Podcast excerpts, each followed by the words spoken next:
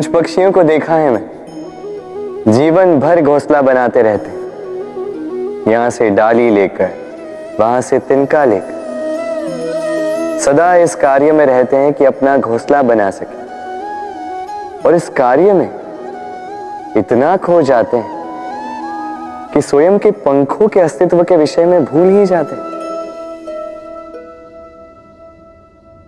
भूल जाते हैं कि उनके पास एक विशाल आकाश भी है उड़ने के।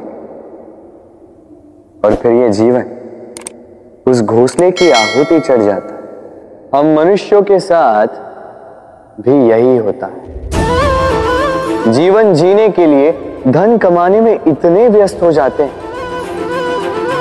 कि भूल ही जाते हैं कि हमें जीवन जीना भी है। धन जीवन जीने के लिए होता है। जीवन धन कमाने के लिए नहीं। तो आप केवल घोसला बनाते मत रहिएगा।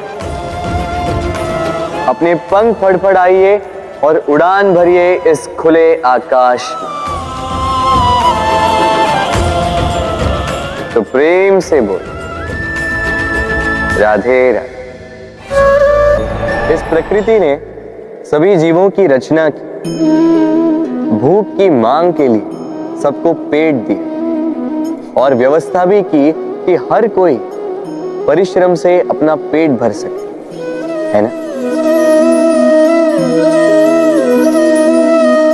और संसार के इन सारे जीवों में केवल मनुष्य ही है जिसने धन की मुद्रा का आविष्कार किया, धन कमाना सीखा।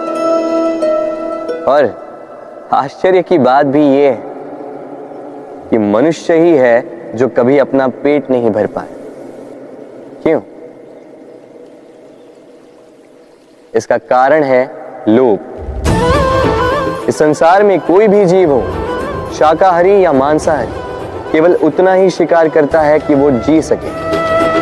कुछ इकट्ठा नहीं करता। और मनुष्य मनुष्य इकट्ठा करता रह जाता है, किंतु ना अपने मन की भूख मिटा पाता है, ना ही अपने शरीर। इसलिए यदि कुछ अर्जित करना है तो शुभ कर्म और ना। अन्यथा, इस संसार से भूखे पेट जाना होगा। तो प्रेम से बोलो, राधे राधे। कभी बरगद के वृक्ष को देखा है? कितना विशाल होता। है कभी कभी भय लगता है कि इन भारी डालों का बोझ इतना सह भी पाएगा या नहीं। भय लगता है कि कहीं ये वृक्ष टूट कर ना गिर जाए। किंतु नहीं, समय पड़ने पर शाखाओं से निकलने वाली ये बेलें धरती की ओर बढ़ती और फिर स्वयं जड़ बनकर इस वृक्ष को सहारा देती। इसी प्रकार जो परोपकार करते हैं सत्कर्म करते हैं। उन्हें स्वयं के लिए चिंतित होने की आवश्यकता ही नहीं। क्योंकि उनके कर्म ढाल बनकर उनकी रक्षा करते हैं। इसीलिए जीवन में सहारे की नहीं, कर्म की चिंता कीजिए। राधे राधे। जीव जन्म लेता है और उसके साथ ही जागती है उसकी स्मृति। स्मृति बड़ी ही बलशाली, किंतु विचित्र अनुभूति होती। सदा आपके साथ रहती, आपके साथ जो जो घटता है, वो कहीं ना कहीं किसी स्थान पे संचित रहता। किंतु कभी कभी हम भूल जाते हैं कि स्मृति हमारी तो इसमें हमें क्या सहेजना है और क्या मिटा देना है, ये हम पर निर्भर करता। है इस जीवन में क्या सहेजना चाहिए? सुख, आनंद के क्षण। वो क्षण जहाँ किसी ने हम पर उपकार किया। वो क्षण जहाँ किसी ने अपनी मित्रता निभाई। वो क्षण जहाँ हमने किसी को सुख दिया। और हम क्या स्मरण रखते हैं? अपने दुख, पीड़ाएँ। वो क्षण जहाँ किसी ने हमारे साथ कुछ बुरा किया। क्षण जहाँ किसी ने शत्रुता निभाई और फिर यही स्मृतियाँ हमें प्रेरित करती है प्रतिकार के लिए। इसलिए हमें क्या भूलना है और हमें क्या स्मरण रखना है, ये हम पर निर्भर करता है। इस जीवन में सब कुछ भूल जाइए, किंतु ये अवश्य स्मरण रखिएगा। भूलने वाली बातें याद है, इसीलिए विवाद तो प्रेम से बोलो। राधे राधे। उड़ना किसे नहीं भाता। सफलता के आकाश पर सवारी करना कौन नहीं चाहता। सब चाहते हैं। सब चाहते हैं कि इस संसार में उनका नाम, उनकी पहचान सबसे ऊपर हो। कि उनका नाम इतिहास में स्मरण रखा जाए। परंतु सबका नाम इतिहास में नहीं लिखा जाता। कुछ लोग नाम पाकर भी बेनाम रह जाते हैं। क्यों? क्योंकि वो धरातल से नाता तोड़ देते हैं। भूल जाते हैं ये बात कि उड़ान पूर्ण होने के पश्चात धरातल ही उन्हें विश्राम देगा। कि उनके कारनामों पर तालियाँ बजाने वाले उनकी प्रशंसा करने वाले धरा पर ही रहते हैं। और धरती पर रहने वाले लोग ही इतिहास लिखते हैं। तो सफलता का आकाश नापी पर अपनों से, उन लोगों से मत कटिए जो आपकी इस सफलता का आधार है। तभी इतिहास में नाम होगा, और तभी आप भविष्य में प्रसन्न रहेंगे। राधे राधे। गर्मी की ऋतु आने पर एक मीठी सी कूक सुनी होगी आप। मन में बैठ जाती कोयल की कूक।